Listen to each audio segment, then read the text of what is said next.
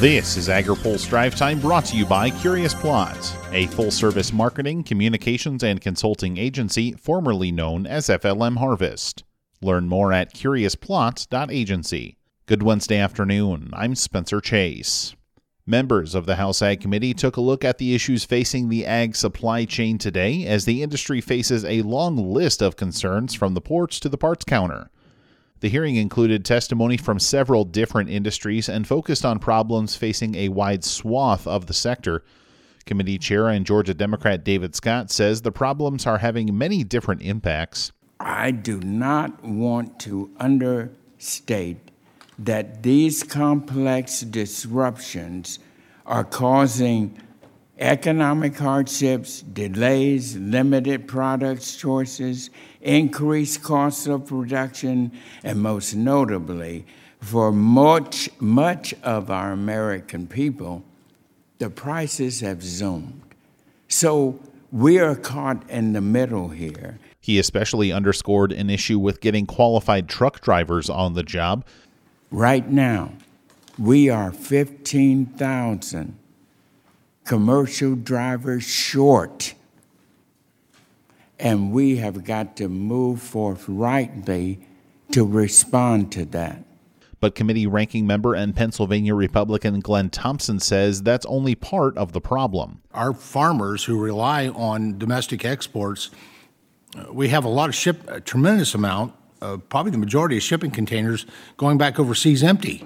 And, and we have these commodities that that are so important to our rural communities and our farmers and ranchers that are sitting there ready to ready to go. We don't need truck drivers for that. We you know we need I don't know what we need. We need some type of change uh, to where these containers are not allowed to go back overseas. Hearing witnesses included speakers from the produce, banking, grocery, dairy, trucking, and ag input industries.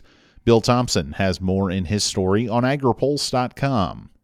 Last night's big election results for the Republican Party have Capitol Hill GOP leadership urging top Democrats to reconsider their agenda, including the $1.75 trillion Build Back Better reconciliation package that includes big money for agriculture and conservation spending. House Democratic leaders unveiled a new version of their legislation this afternoon after some inter party fine tuning. But after a GOP win in the Virginia gubernatorial race and a New Jersey race that's too close to call, House Minority Leader Kevin McCarthy says House Speaker Nancy Pelosi is risking the reelection chances of many Democrats by continuing the effort. If they continue to push these policies, it could be one of the biggest election losses for Democrats.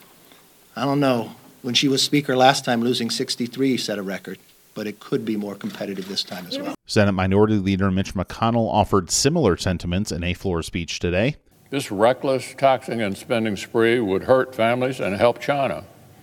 This radical social takeover is the last thing Americans need and the last thing Americans want.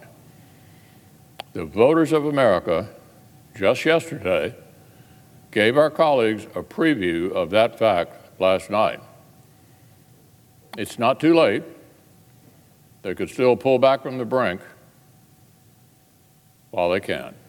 Democrats rolled out the framework and bill text of the agreement last week, but still await things like a Congressional Budget Office score and other key steps that will make Senate moderates more comfortable with the bill.